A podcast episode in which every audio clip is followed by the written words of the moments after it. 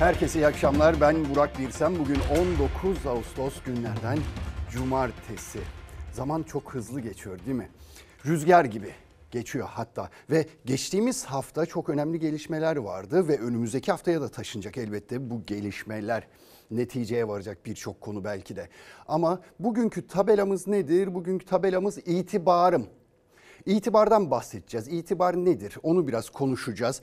Çünkü itibar aslında neyi gerektiriyor? Mesela saraylarda yaşamayı mı? Şatafatlı bir yaşamı mı gerektiriyor itibar? İtibar dediğimiz böyle bir şey mi? Yoksa işte halkın refahı mıdır? Yönetenlerin aksine halkın refahı, halkın mutluluğu mudur asıl itibar konusu olan, itibarımız olan şey.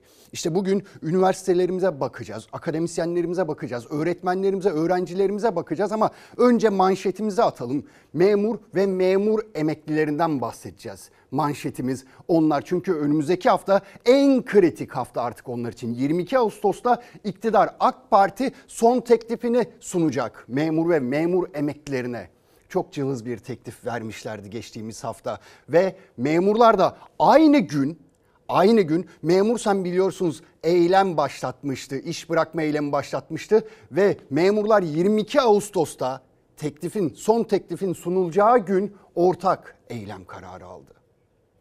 22'si Salı günü iş bırakma kararı aldık Ankara'da. Çalışma ve Sosyal Güvenlik Bakanlığı'nın önünde basın açıklamasına emeğinden yana sahip çıkanların herkesi davet ediyoruz. 6,5 milyon memur ve emeklisinin yeni zam oranı için zaman hızla daralırken sendikalar taleplerinin gerçekleşmesi için vites artırdı. Hükümet zam teklifine tepki için alana çıkan memur senden sonra pazarlık masasının son toplantısının yapılacağı gün 22 Ağustos'ta 10 Memur Konfederasyonu 81 ilde ortak eylem kararı aldı. Bu masa çözüm masası değil. Hesaplarımıza göre Ocak ayında yoksulluk sınırı 44 bin lira olacak. %115 zam istedik. Aklımızda dalga geçiyorlar. Sen yoksulluk sınırının yarısı kadar bana maaş veriyordun ama şimdi yarısı kadar vermiyorsun. Bari o yarısını ver diyorsun. TÜİK eliyle o yarısını bile benden bana çok görüp kırpmaya çalışıyorsun. Ben onu kırptırmama derdindeyim. Memurlar hem taleplerinde ısrarcı hem de kayıplarının peşinde. Hesabı sıkı sıkıya tutuyor. Sağlık Emekçileri Sendikası'nın hesaplamalarına göre son toplu sözleşmede yani bir buçuk yıllık dönemde en düşük memur maaşının yoksulluk sınırı rakamları karşısındaki kaybı yaklaşık 4 asgari ücret düzeyinde. 2022'nin Ocak ayına baktığımızda en düşük devlet memuru maaşı 6429 TL. Yoksulluk sınırı 13.844 TL. En düşük devlet memuru maaşının yoksulluk sınırına oranı %46.4. Ama gelinen noktada bir buçuk yıllık süreç sonunda %35.1'ine tekabül ediyordu. Toplam bir buçuk yılı içerisinde kamu emekçisinin toplam kaybı 39.361 TL. Kubilay Yalçınkaya'nın satır satır tabloya döktüğü kayıp Türk İş'in yoksulluk sınır araştırmasına göre hesaplandı ve 2022 Ocak ayından 2023 yılı Haziran dönemi arasında Türk lirası olarak kayıp 39 bini aşarken dolar kuruna göre kayıp çok daha büyük. Bir buçuk yıl önce Ocak'tan Şubat'a sadece bir ayda maaşları 44 dolar eriyen memur sadece 2023 Haziran ayında dolar kuru 23,6 iken 163 dolar kaybetti. Dolar kuruna göre kaybımız ise 2145 dolar, 57.921 TL. TİS masası maaşlarımızın artış masası değil, ne kadar az eriyeceği ile ilgili bir masaya dönüşmüş durumda. Bunun temel sebebi ise TÜİK ile gerçek enflasyon arasındaki fark. TÜİK bugün gerçekten çarşı pazarın enflasyonunu ölçmüş olsaydı kamu emekçisinin maaşı bir buçuk yıl sonra geldiği seviyede de %46 seviyesinde olması gerekiyordu. 22 Ağustos'ta talep edilenle hükümetin teklifi bir kez daha karşı karşıya gelecek. Uzlaşma sağlanamazsa son sözü hakem heyeti söyleyecek. Evet, son sözü hakem heyeti söyleyecek ama bugüne kadar hiç iyi bir söz çıkmadı hakem heyetinin ağzından. Onu da biliyoruz. Hep yarısını verdiler. Bugüne kadar memurun istediğinin yarısını verdiler. Memur 2 yıl için %110 istiyor ama AK Parti memura 2 yıl için ne kadar veriyor? Yüzde 40 veriyor. Yarısından da azını teklif ediyor. Önümüzdeki hafta ne olacağını göreceğiz. Memura, memur emeklisine itibarı teslim edilecek mi, edilmeyecek mi? Onu anlayacağız açıkçası. Ama işte seçimlerden önce vaatler vardı. Refah payı vereceğiz, onu yapacağız, bunu yapacağız. Zamları şöyle yapacağız, böyle yapacağız diye. Peki ne oldu? Hiçbir söz tutulmadı. Aksine vergiler arttı, ÖTV arttı, KDV arttı. Ya benzine, akaryakıta %100'den fazla zam geldi sadece 3 ayda. Şekere 3 ayda 9 kez zam geldi. Çaya 3 kez zam geldi. İşte önümüzdeki günlerde yoksulluk sınırı şu anda 40 bin lira ama 2024'te 67 bine çıkması bekleniyor bu gidişle yoksulluk sınırının. 2025'te yoksulluk sınırının 92 bin lira olması gerekiyor ve 2025 için memura verilecek olan iktidarın teklif ettiği olan zam oranı %15 sadece. Nasıl yaşayacaklar, nasıl ayakta duracak bu insanlar bilmiyoruz. Ama onların itibarının teslim edilmesi gerekiyor. Tabii bunu yapmak için para olması lazım. Para olmazsa hiçbir şey yapamazsınız. Ama kasada, devletin kasasında para olmadığında nereden anlıyoruz? Şuna baktığınız zaman anlayacaksınız şimdi. Bu haberi izlerken çok iyi anlayacaksınız para olmadığını. Dört buçuk yıldır CHP'li belediyelere özellikle işte İstanbul'a, İzmir'e, Ankara'ya iktidar tarafı onlar krediyi bulduk yurt dışından. Sadece Sayın Cumhurbaşkanı şunu onaylayın diyorlardı. Ama Cumhurbaşkanı ısrarla hayır diyordu. Onaylamayacağım diyordu. Şimdi yıllar sonra diyeceksiniz ki ne değişti de o krediye onay verildi. Haberi bir izleyelim bakalım. Hiçbir belediye ben onamadan böyle bir dış borçlanmayı kesinlikle yapamaz. Mart ayından beri beklediğimiz dört önemli talep yurt dışı finansman Sayın Bakanımızın onayıyla imzalandı. borçlanmaya izin verilmesinin iki nedeni ortaya çıkıyor. Bir, seçim döneminde bu iş malzemesi yapılmasın, mağdur ediyorlar gibi bir görüntü ortaya çıkmasın. İkincisi, paraya ihtiyacımız var. Madem İstanbul buldu onlar getirsin parayı. Hazine ve Maliye Bakanlığı CHP'li iki büyükşehir belediyesi İstanbul ve İzmir'in ulaşım projeleri için uzun zamandır beklettiği dış borçlanma talebine izin verdi. Tam da yerel seçimler yaklaşırken yıllardır izin verilmeyen dış borçlanma izni neden şimdi verildi? Fox Haber, ekonomi ve siyaset yorumcusu Ozan Gündoğdu'ya göre bu sorunun iki cevabı var. Biri siyasi, diğeri ekonomik yani döviz ihtiyacı. Bu döviz kıtlığını gidermek için Hazine ve Maliye Bakanlığı Japonyalara kadar. İstanbul Büyükşehir Belediye Başkanı Ekrem İmamoğlu 4 yıldır sık sık dile getiriyordu. İstanbul'un ulaşım problemini çözecek metro hattı projeleri için dış kaynak yani yurt dışındaki bankalardan kredi bulduklarını ama Hazine ve Maliye Bakanlığı onay vermediği için alamadıklarını. İmamoğlu hafta başında Ankara'da hem Hazine Maliye Bakanı hem de Ulaştırma Bakanı ile buluştu. Bu kez dış borçlanmaya izin çıktı. yeni finansal kaynaklar oluşturabilir miyiz noktasında yoğun bir çalışma içerisindeyiz. Hazine ve Maliye Bakanlığı herhangi bir tahvil müsaadesi vermedikten sonra belediyenin şu veya bu oranla herhangi bir kredi kullanımı da söz konusu değildir. Ve bu sonunda bana gelir. Benim de bunu onaylamam gerekir. Cumhurbaşkanı Erdoğan her fırsatta altın çiziyordu. Önce Hazine ve Maliye Bakanlığı sonra benim onayım olmadan kredi bulamazsınız diye. Seçime 6 ay kala İstanbul'un ve İzmir'in 4 projesi için Mehmet Şimşek yönetimindeki bakanlık izin verdi. İmamoğlu'nun yeniden İstanbul Büyükşehir Belediye Başkanlığı'na aday olacağının sinyalini vermesinden birkaç gün sonra çıktı dış borçlanma izni. Bu bana kalırsa biraz bir seçim oyunu. Mahmut Bey Esenyurt metro yapımı neden gerçekleşmedi? Çünkü dış finansman bulunmasına rağmen Hazine ve Maliye Bakanlığı izin vermiyordu. Ekrem İmamoğlu bunu seçim sürecinde söyleyecekti. Artık Erdoğan şunu diyebilir. E verdik işte. Projeler gecikmeli de olsa başlayacak. Ozan Gündoğdu'ya göre yıl sonunda 200 milyar doları geçecek cari açık içinde ilaç olacak bu adım. İstanbul'un 4 projesi için 750 milyon euro borçlanma izni çıktı. İzmir'deki 4 projeden biri Narlıdere metro hattı içinse 30 milyon euro gelecek Türkiye'ye. Bu kadar paraya muhtaç olduğumuz bir dönemde böyle bir dış finansman girişi Türkiye ekonomisi için de iyidir diyebiliriz. Evet gelinen nokta ortada kasada. Kasa öyle bir boşalmış ki 4,5 yıldır Sayın Cumhurbaşkanı ne diyordu? Benim imzam gerekir o kredileri almanız için diyordu. Vermeyeceğim diyordu ama para bitmiş, tükenmiş ve şu anda geldiğimiz nokta Sayın Cumhurbaşkanı yurt dışından yatırım gelsin, para gelsin diye CHP'li belediyelerin kredilerini onaylar noktasında artık. İşte bu da çok vahim bir durum. Ama işte zamanda yaptığınız hatalar o 128 milyar doların buhar olması, Türkiye Cumhuriyeti Devleti'nin ihtiyaç akçesi, zor durumunda kullanması gereken bir para biriktirilir. O ihtiyaç ak- akçesi odur. İhtiyat akçesi.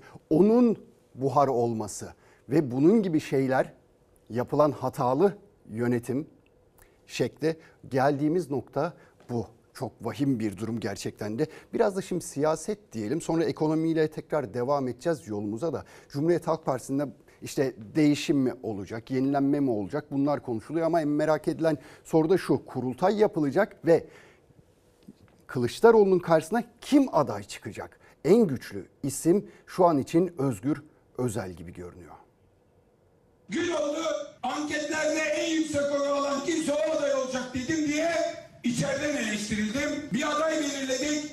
Aday üstüne düşeni yapmıştır.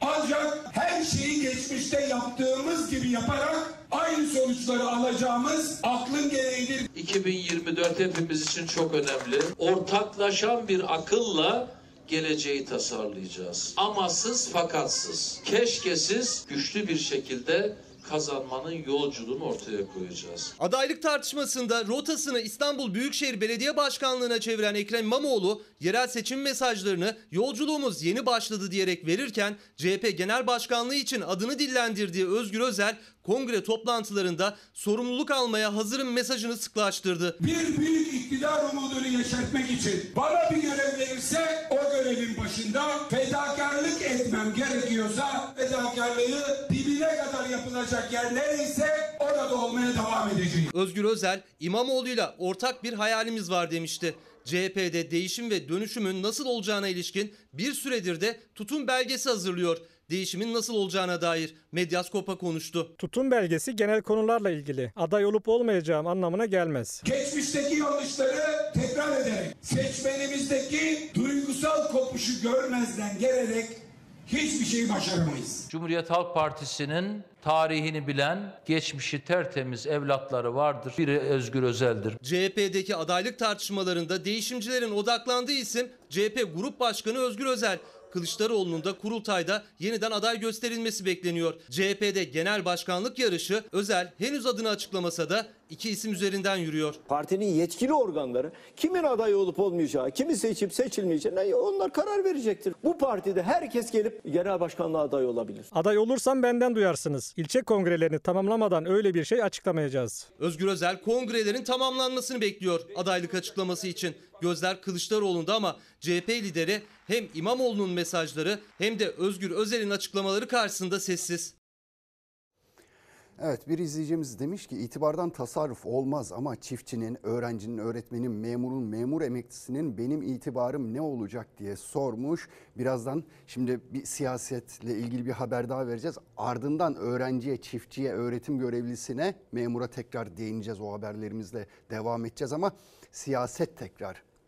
Şimdi seçimlerde 6 parti birleşmişlerdi biliyorsunuz. Bir ittifak yapmışlardı ama istedikleri sonucu alamamışlardı. Ali Babacan bir öz eleştiride bulundu. 6 altılı ittifak adına bir öz eleştiri yaptı ve şöyle söyledi. 6 parti halka güven veremedik.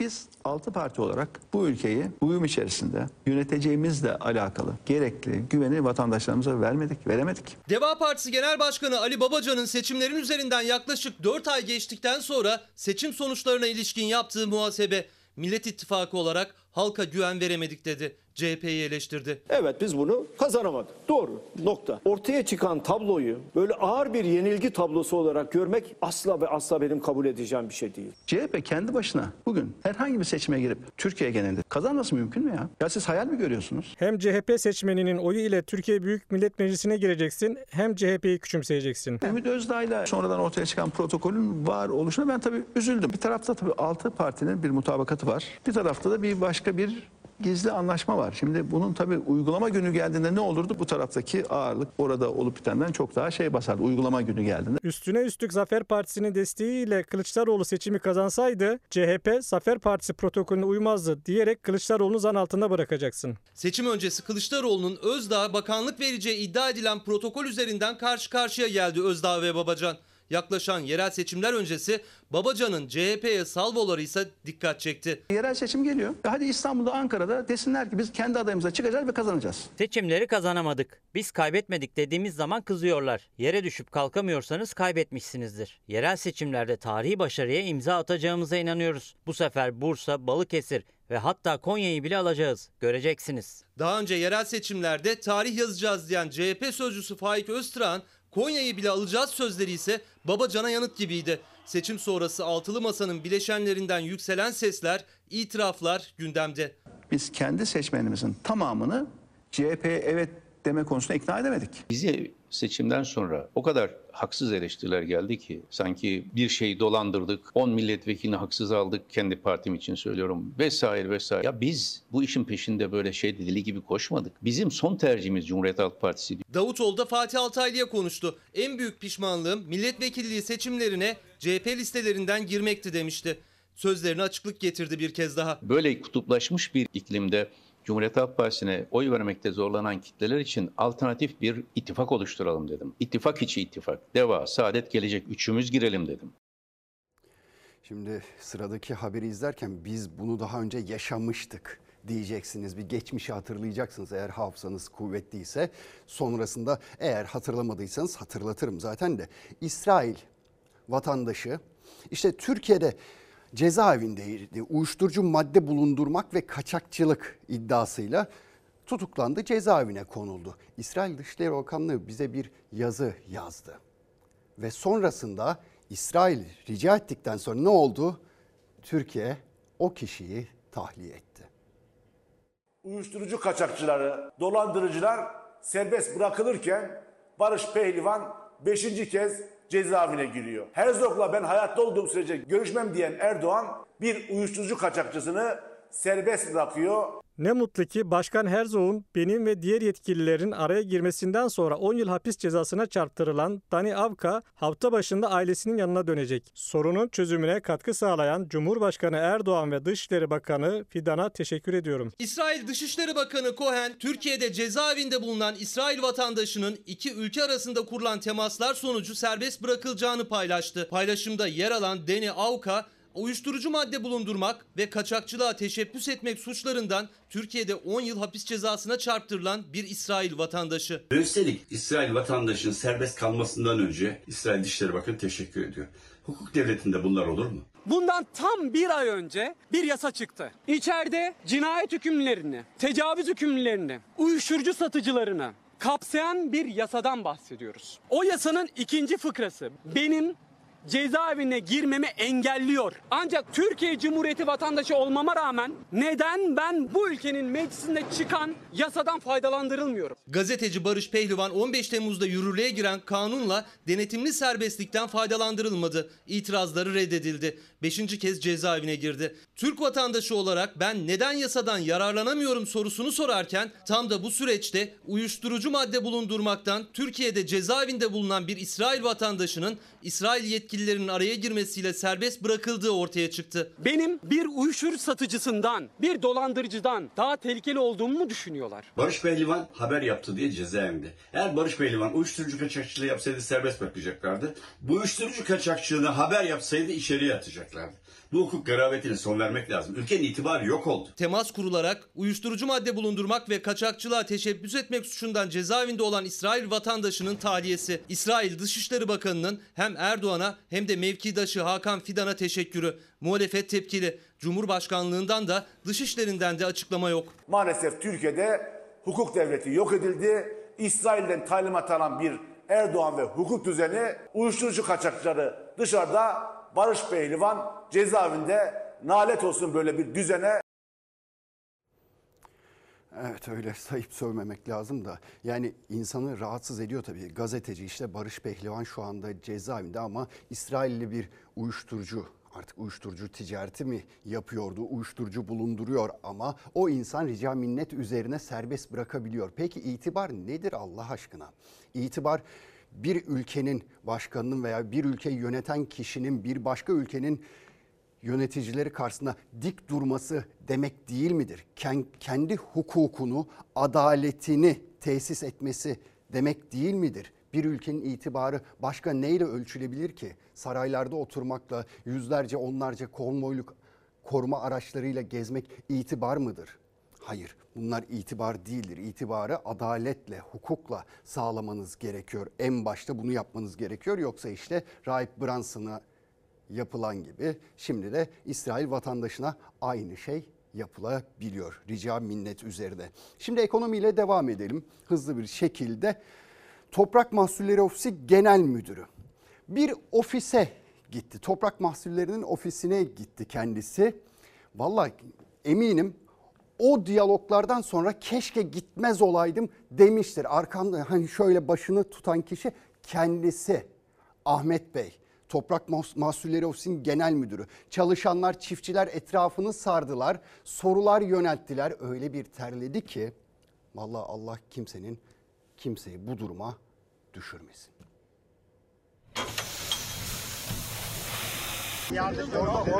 İyi malımızı diye kalıyorlar. TMO Genel Müdürü'nün ziyaretini duyan çiftçi TMO ofisine koştu. Genel Müdürün etrafını sardı, dertlerini anlatmaya başladı. Mesai oldu ya. Yani 7'ye kadar, 7.30'a kadar inan orada üçün yapıyor. Türkiye'nin birçok noktasında olduğu gibi Yozgat'taki Toprak Mahsulleri Ofisi önünde de uzun kuyruklar var. Buğdaylar kamyon kasalarında, traktör römorklarında bekliyor. TMO Genel Müdürü'nün ofis alım merkezi ziyaretini duyan Yozgatlı çiftçiler ziyaret sonrası Ahmet Güldal'ın çevresini sardı. Şimdiki durum vahim.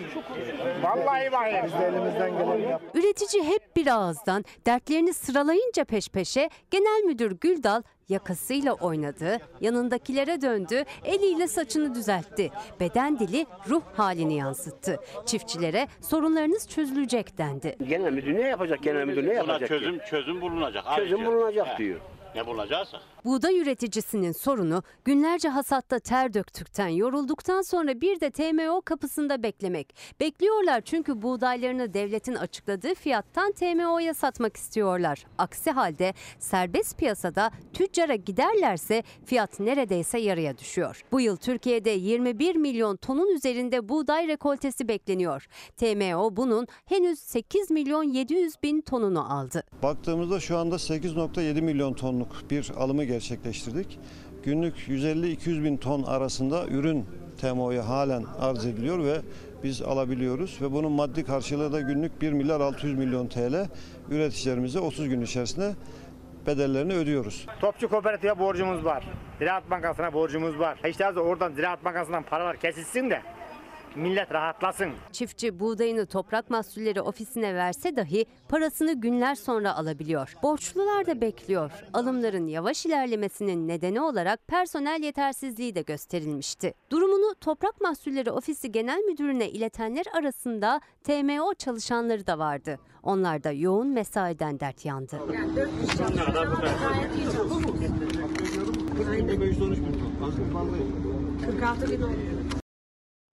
Belki de kendi de biliyor ama cevap veremiyor. Boncuk boncuk terliyor dedim ya Allah kimseyi o duruma düşürmesin.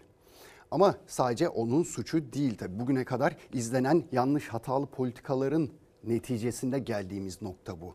İşte eskiden kendi kendine yeten bir ülkeydik.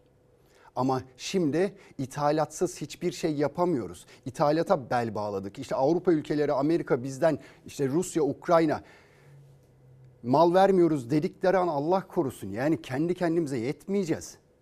Açlıkla sınav vereceğiz belki de. İşte bunun olmaması için zaten çalışmak gerekiyor. 2014'ten bu yana mesela Rusya bugün çok iyi ya aramız. Ne yapmıştı? Tarım politikasında tamamen farklı bir noktaya taşımıştı kendisini ve o günden bu yana Rusya kendi kendine yeten bir ülke haline geldi. Hatta işte dünyanın tahıl deposu haline geldi. Biz yerimizde sayıyoruz. 10 yıldır, 15 yıldır maalesef yerimizde sayıyoruz. Şimdi tabii bunun için ne yapmak gerekiyor? Eğitime öncelik vermek gerekiyor. Hani bu politikaları geliştirecek beyinler yaratmak için eğitiminizin iyi olması lazım. Ama Bizde eğitim de vasat, öğretmenlere verilen değer zaten ortada. Şimdi normalde bir asgari ücret var değil mi? 11.400 lira asgari ücret. Devlet kendisi belirledi bunu. Çalışan en az bu parayı almalı dedi. Ama devlet ne yapıyor? Devlet kendi sözünde dahi durmuyor. Çünkü öğretmene, öğretmene, bizim öğretmenimize, ücretli öğretmenimize asgari ücretin altında maaş veriyor.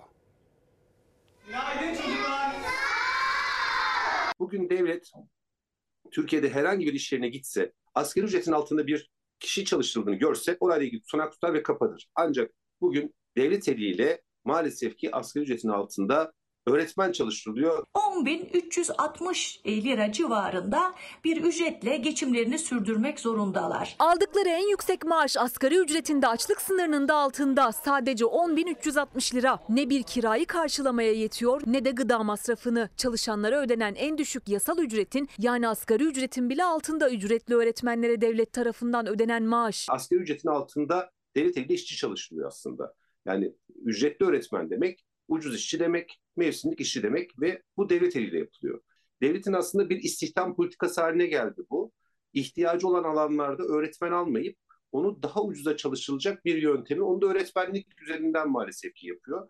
Öğretmen ve ücretlinin yan yana gelmesi zaten çok büyük bir ayıp. Tabii bu durum gerçekten eğitimin niteliğini düşürüyor. Maaşları ders başına hesaplanıyor ücretli öğretmenlerin saati bürüt 71 lira. Bir ücretli öğretmen haftada 36 saat ders verdiğinde ve bir ay boyunca çalıştığında bile alabildiği en yüksek maaş asgari ücretin altında kalıyor. 10.360 liraya geliyor ama ücretli öğretmenlerin büyük bir kısmı daha sınırlı mesaide çalıştığı için bu rakamı bile göremiyor. Oysa Türk İş'in hesabına göre 4 kişilik bir ailenin sağlıklı ve dengeli beslenebilmesi için yapması gereken aylık gıda harcaması 11.658 lira 10 kuruş. Bugün yoksulluk sınırı 33.788 TL.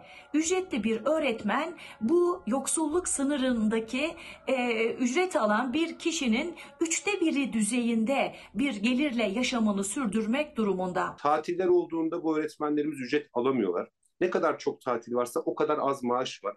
İnanın bazı aylarda 1000-2000 lira ücret aldıklarını görüyoruz. Kira ödemeyi bırakın e, kendi karınlarını doyuracak kadar bir ücret yok burada. Bir simit bir çay alsalar günlük ona yetmeyecek bir ücretten bahsediyoruz. Her yıl yaklaşık 100 bine yakın öğretmen ücretli çalıştırılıyor. Sözleşmeleri sadece o yılın eğitim öğretim dönemini kapsıyor. Yani güvence altında değiller. Eğitim sendikaları eşit hak ve iş güvencesi talep ediyor. Emekli olup olmayacakları e, belirsiz. Bugün işleri var, yarın işsiz kalabilirler. Bu öğretmenlerimizin sigortaları eksik yatıyor. Birçoğunda yarım sigorta bile yatmıyor. Herhangi bir işe başvursalar zaten yasa olarak en az asgari ücret almaları gerekirken öğretmenlik mesleğini sevdikleri için ya da bir gün gerçekten kadrolu güvenceli atanırım umudunu yeşertmek için, bunu taşıyabilmek için buralarda çalışıyorlar. Yoksa e, gerçekten insani bir koşuldan bahsetmiyoruz. Eğitim olmazsa olmaz. Eğitim her şeyin en temeli. Eğitim olmazsa bakınız Atatürk'ün bir sözünü unutmamamız gerekiyor. O da şudur. Eğitimdir ki bir milleti ya hür bağımsız, şanlı yüksek bir topluluk halinde yaşatır ya da milleti esaret ve sefalete terk eder. Şu anda bizi yönetenlerin yapmak istediği nedir acaba? Bu milleti yükseltmek mi, esarete ve sefalete sürüklemek mi? Bunun cevabını vermeleri ve buna göre bir adım atmaları gerekiyor artık. Açıkçası bu hani beka tehlikesi diyorsunuz ya asıl beka sorunu işte eğitimdir. Asıl beka, beka sorunu odur. Peki Boğaziçi Üniversitesi orada da sorunlar hiç bitmiyor. Hiç bitmiyor.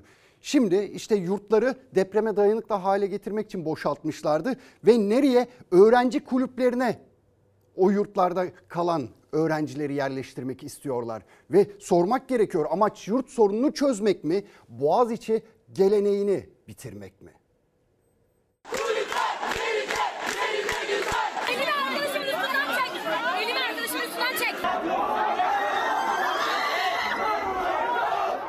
Boğaziçi Üniversitesi'ne ait kampüs içi ve yakınındaki yurtlar deprem riski nedeniyle yenilenmek üzere boşaltıldı. 1200 öğrenci açıkta kaldı. Sorunun çözümü için kulüp odalarının boşaltılması, yurda dönüştürülmesine karar verildi. Ancak o odalardan her birine zar zor 3 öğrenci sığdırılsa bile en fazla 100 öğrenciye yer açılabilecek. Öğrencilere göre yurt sorunu çözülemeyeceği gibi okulun yüzlerce yıllık geleneği kulüp kültürü yok olacak. Tüm itirazlarına rağmen kulüp odaları boşaltılmak istenince okul koridorlarında arbede çıktı.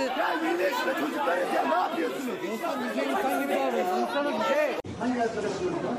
Hangisi varsa orada kobiler var. Kişisel eşyalarınızı taşımaya başladıktan sonra rahatlıkla alabiliyor. Ben sürekli talimatlar e, bu şekilde oldu. Tanımlar işte hazırlıkları mağdur etmeyeceğiz, mağdur etmeyeceğiz, mağdur etmeyeceğiz. Çünkü üst sınıflar çıkarılıyor. Temmuz ayındaki okul tanıtım günlerinde de öğrencilere ve velilere barınma sorunu yaşanmayacağının sözü verilmişti. Ama yurtlar depreme dayanıklı hale getirilirken o yurtlara ihtiyacı olan öğrencilere gidecek yer bulunmadığı iddiaya göre okulların açılmasına haftalar kala aralarında depremzedelerin de bulunduğu yüzlerce genç ortada kaldı. Ben depremzedeyim. Babam kirada oturuyor. Babam belediye işçisi. Öyle kalbur üstü de değiliz. Şimdi bana çıkmadı yurt. Kime çıkıyor? Kriterler ne? Neye göre öğrenci seçiyorlar? Öğrenciler depreme dayanıksız 1000 yurttan çıkarılıp depreme dayanıksız 10 bin evlere neden sokuluyorlar? Çoğu dar gelirli ailelerin çocukları okul çevresindeki eski ama pahalı evleri kiralamaya da güçleri yetmiyor. Okul yönetimi son olarak öğrenci kulüplerinin bulunduğu 15 odayı boşaltıp ranzalar yerleştirmeyi planladı. Ancak zaten sorunu da çözemeyecek olan bu karara öğrenciler tepkili. Kulüplerin boşaltılmasına engel olmaya çalışıyorlar. Küçük bir ordu geldi arkadaşlar. Kulüp odalarımız önünde. Canınız yeni raporu nerede? Bize niye bunlar gösterilmedi? 15 kulüp odasının boşaltılması için öğrencilerle güvenlik görevlileri okul koridorlarında karşı karşıya kaldı Boğaz içinde. Barınma sorunuysa hala çözülebilmiş değil. Senin çocuğun yok mu? Çocuğun yok mu? Ya söylüyoruz ya müsaade edin ya. Siyasetin bir an önce aslında bu üniversitelerden eline eteğini çekmesi gerekiyor. Sayın Cumhurbaşkanı seçimlerden önce bir söz vermişti öğrencilere ve öğrenciler artık o sözü tutmasını bekliyorlar. Yüksek öğrenimdeki gençlerimize bir defaya mahsus olmak üzere cep telefonu ve bilgisayar ediniminde vergi muafiyeti sağlayacağız. Ayrıca aylık 10 GB ücretsiz internet vereceğiz. Yine zam gelecek, onun üzerine indirim olacak. Fazla bir şey yarayacağını düşünmüyorum o yüzden. Cumhurbaşkanı Erdoğan'ın seçim vaatlerinden biriydi. Üniversite öğrencilerine cep telefonu ve tablette vergi muafiyeti. Sözün üzerinden 4 ay geçti. Gençler hala bekliyor. Seçimlerden sonra petrole zam, benzine zam, motorine zam, telefona zam, zam üstüne zam başka hiçbir şey görmedik. İstanbul seçiminde olur. Onu, onu da almak için gençlere bir şey daha derler yeni bir seçimde o zaman gelir. Telefonumu değiştireceğim ama değiştiremiyorum çünkü çok yüksek. Bilgisayar ihtiyacım vardı üniversite okuduğum için. Şu an alamıyorum. Telefondan yapmak zorunda kalırım ya da arkadaşımdan. Cep telefonunda ÖTV'nin e, ilk defa ilk defa alacak olan gençlerimiz için kaldırılacağını yani e, Bir kereye mahsus. bir kereye mahsus tabii. İlgili kurumlar konuşuyor. Koordine edeceğiz. Yakın zamanda bununla ilgili Sayın Cumhurbaşkanımız e, bilgilendirme yapacak. Son olarak Gençlik ve Spor Bakanı Osman Aşkınbak vergi muafiyeti için kurumların iletişim halinde olduğunu söylemişti. Kulislerde Erdoğan'ın talimat verdiği anlaşma sağlanınca da açıklama yapacağı bilgisi var. Bilgisayara ihtiyacım var. Şu an bakıyorum. Yani iyi bilgisayarlar, kullanabileceğim bilgisayarlar 50 bin TL. Bilgisayar zaten üniversite için şart. Telefon aynı zamanda. ihtiyaç, lüks değil yani. Keşke herkese olsa yani bu imkan tanınsa. Gençler için cep telefonu, bilgisayar özel tüketim değil temel ihtiyaç. 3 bin liranın üstündeki telefonlarda %50 ÖTV var. Bir defaya mahsus alabilecekleri telefonları aslında yine pahalıya alacak öğrenciler. Ortalama bir akıllı telefonun fiyatı vergilerle 40 bin lira. Muafiyet yürürlüğe girerse gençler telefonu yarı fiyatına alabilecek. Bir marka telefon e, yurt dışında 1000 dolara satılıyorken bizim ülkemizde vergisiz hali 25 bin lira almak yine zor. Mevzu vergiyi bir kerelik indirmek değil de vergiyi genel olarak indirmek zaten. Yani fiyatlar bu kadar uçukken fiyatlar hala çok pahalı. Yine çok pahalı ama o kadar pahalı olmuş ki artık bir 5 bin 11 lira aşağını, aşağısını görünce çok mutlu oluyoruz. Zaten olması gereken fiyatından da yüksek oluyor vergisiz hali bile. Yani tabii ki en azından yine bir nebze iyi olur ama Açık öğretim ve yüksek lisans öğrencileri hariç şartları sağlayan öğrenciler bu haktan bir defaya mahsus olmak üzere faydalanabilecekler. Aynı öğrenci birden fazla vergisiz cihaz alımı yapamayacak. Beklerdim. Hızlı olmasını en azından karar çıktıktan sonra hızlıca hayata geçirilmesini, aksiyon alınmasını beklerdim. Çünkü bir söz veriliyor. Ve biz genciz çok da sabırlı değiliz açıkçası ve sürekli yurt dışındaki gençler istediği telefonlara, istediği elektronik eşyalara alma özgürlüğündeyken biz değiliz. Madem böyle bir söz verildi bize hızlı gerçekleştirilmesini isterdim. Kimlere ne sözler verildi seçimlerden önce? Emekliye verildi işte gördüler 10 milyon emekli zam alamadı hiç zam alamadı. Kasada para yok gençler. Bir de öyle bakın mevzuya. Yani vergileri artırdılar. Sizce sizin sizden alacağı vergiden kesinti yapar mı? Kısabilir mi bu iktidar? Çok zor. Valla fazla hayal kurmayın. Olduğunda bakarız. Ha, memleketin %98'i zor geçiniyor. Açlık ve yoksulluk sınırının altında geçiniyor ama %2'lik bir kesim var ki onlar da hayatı yaşıyorlar. Türkiye onlara güzel. İşte Çeşme'de plaja giriş bedeli bir kişinin 2500 lira. Çeşme'de tatil yapmak yani genel anlamda pahalı. Böyle bir algı da zaten söz konusu ama bunlar ekonominin de getirdiği e, durumlardan dolayı misafirlere yansıyor. Gerçekten pahalı. Herkes yapamaz. Herkesin tatil yapabileceği yer değil. Türkiye'nin en gözde tatil noktalarından biri olan Çeşme'de bölge halkı bir yandan elde kalan sayılı plajın özel işletmelere devredilmemesi için protestolarını gerçekleştirirken bir yandan da tatil keyfi sürüyor. İzmir'in gözde tatil beldesinde deniz kıyısındaki hemen her noktada ücretli girilen işletmeler var. Özel plajlarda harcama limitinde alt sınır 800 lira. Rakam verilen hizmete göre büyüyor. Ya daha üstü miktar localar var. Ön localar 10 bin lira. Onun bir arkası 8 bin lira şeklinde. Bizde 2500 lira gibi bir harcama limiti var. E, misafirlerimiz bunları dilediği gibi yeme içme olarak kullanabiliyorlar. Koyu çok güzel, denizi çok güzel. Ücretler de makul yani çok uçuk ücretler değil. Karşıda gördüğünüz alanlar bizde şu an e, hafta içi 15, hafta sonu 20 bin lira. E, tabii çok daha e, yüksek ücretli olan yerler var ama burası gayet iyi bizce. 800 e, kişi başı, 3 kişi 2400 lira dedik. Sınır yok yani insanlar tatile e, para harcama odaklı geldikleri için de doğal olarak e, limit e, yok. Tatil denince akla ilk gelen yerlerden biri Çeşme. Sınırlı sayıda da olsa ücretsiz plajları var. Ancak bunun yanı sıra ücretli özel işletmeler de var. Örneğin bu işletme. Girişte herhangi bir ücret olmayan bu işletmede içeride harcama limiti minimum 2500 lira. Hocalar çok pahalı bizi açıyor. Harcama limiti olarak da aslında böyle çok basit bir, bir iki şey yediğiniz zaman o da bitiyor aslında. Ben mali müşavir olduğum için kendim adisyon tutarak da hesabı tutturup böyle gidiyoruz yani. Tatil yapmak her yerde pahalı artık. Yani tatile çıkmak, otobana girmek bence pahalı. Yani e, insanların şu ekonomik durumda e, tatil yapması biraz daha 3 gün tatil yapıyorlarsa 2 gün, 5 gün tatil yapıyorlarsa 3 güne düştü diye düşünüyorum ben. Yükselen fiyatlar birçok tatilcinin planlarını değiştirdi. Tatil günlerini kısıtladı. Çeşme'de de geçen sezonu kıyasla durgunluk hakim. Bütçesi olan özel plajların, şık otellerin keyfini sürüyor. Enflasyon altında ezilen sabit gelirli ise zorlanıyor. Çeşmeli'nin halk plajlarının sayısının artırılmasını istemesinin bir nedeni de bu. Geçen yıllara oranla bence turizmde bir durgunluk var zaten. Bunu kimse göz ardı edemez. Ama biz kendi işletmemiz adına e, sezon başından beri gayet e, iyi bir seviye yakaladık ve o seviyeyi devam ettiriyoruz. Geçen sene göre daha keyifsiz açıkçası ama yine fena gitmiyoruz Allah çok şükür. Evet diyorlar ki çok enteresan işte çok farklı iki uç yaratıldı. Bir tarafta çok zengin bir tarafta çok fakir. Yani veya işte dar gelirli diyoruz biz onlara. Yani 2500 lira veriyorlar. 4 kişi gitseler 10 bin lira verecek orada bir aile ve bir işçinin bir aylık maaşı, asgari ücreti bir günde harcayabiliyorlar. İşte beyefendi ondan sonra diyor ki işte geçen yıl 4 gün üstte gele, gelebiliyorlardı şimdi 3 gün geliyor diyor. Yahu memleketin %98'i diyoruz ki ekmek bulamıyor. Yiyecek ekmeği zor buluyor ama bir tarafta da böyle bir hayat yaşanıyor maalesef. İşte adaletsizlik bu oluyor.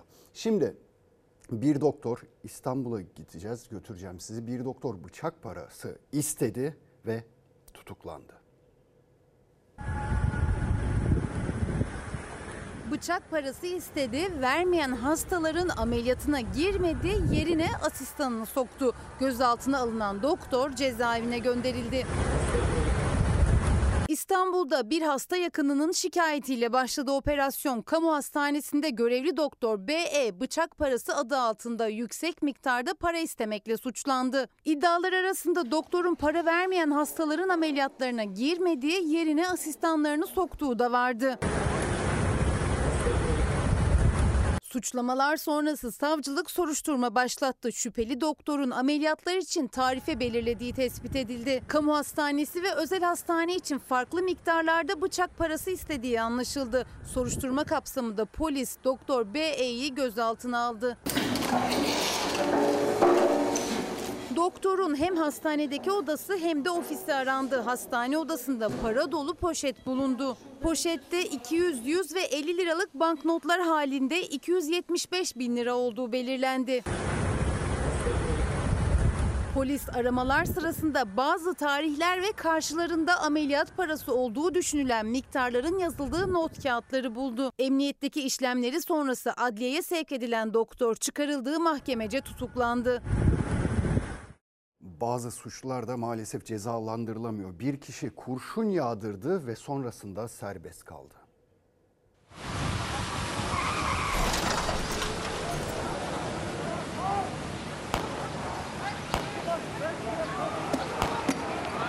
Göbeğimden bir tane kurşun yedim. İlk önce koluma sonra iki tane de bacağıma sıktı. Göbeğimden gelip kalçamda kalan kurşun bağırsam parçalamış. Üç gün yoğun bakımda yattım. İki ameliyat geçirdi. Yapay damar takılarak bacağı kesilmekten kurtarıldı. Vücudunda 72 dikiş var.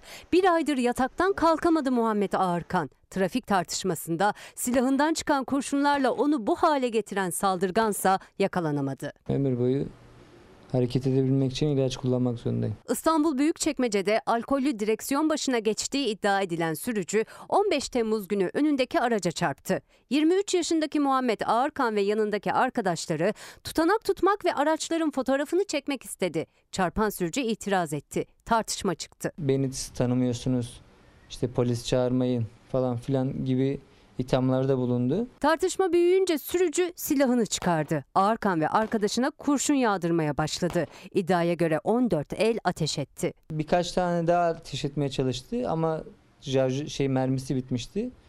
Ve mermisinin bittiğini anladıktan sonra koşmaya başladı hızlıca. 14 kurşun bir değil, iki değil, üç değil. Bu da bir annenin evladı. Daha yakalanmadı. Çevredekilerin yardımıyla hastaneye kaldırılan Muhammed Ağırkan bir aylık tedavi sürecinin ardından şimdi evinde. Onu bu hale getiren saldırgansa sırra kadem bastı. Ağırkan ve ailesi bir an önce yakalanıp adalete teslim edilmesini istiyor. En yakın zamanda yakalanmasını istiyorum. Bana çektirdiği acıları kendisi de yaşamasını istiyorum. Adalet önünde hesap vermesini istiyorum. Kıbrıs'a gideceğiz şimdi. Kıbrıs'ta gerilim tırmanıyor.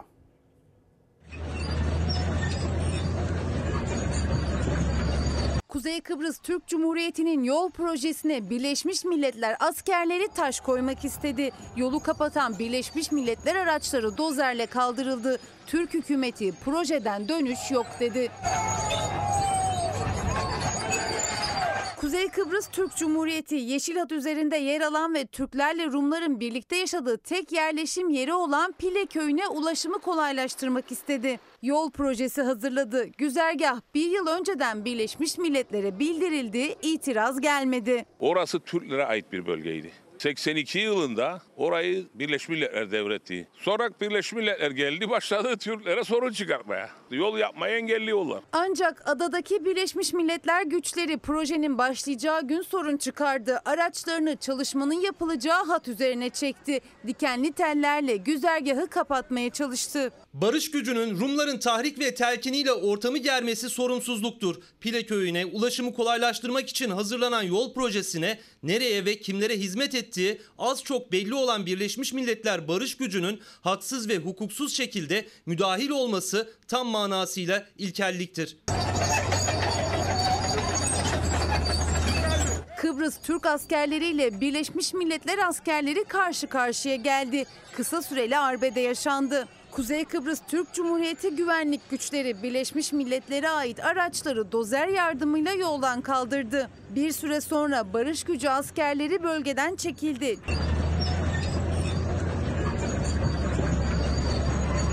Birleşmiş Milletler barış gücü unsurlarına layık oldukları cevabı veren, fütursuz engelleme girişimlerini bertaraf eden KKTC hükümeti haklıdır. Yapılan müdahale ve muameleler doğrudur. Cumhurbaşkanı Ersin Tatar Birleşmiş Milletler'e tepki gösterdi. Yolun ihtiyaç olduğunu vurguladı. Kimsenin toprağında gözümüz yok dedi. Birleşmiş Milletler barış gücünün çekilmesinin ardından gerginlik şimdilik rafa kalktı. Yol yapım çalışmaları yeniden başladı.